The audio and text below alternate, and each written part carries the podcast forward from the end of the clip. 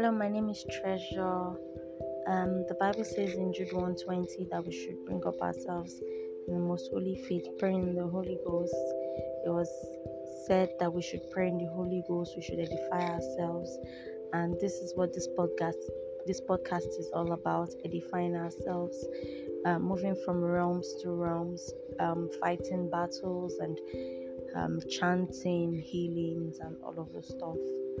I really want to appreciate you for taking your time to listen. I hope it blesses you.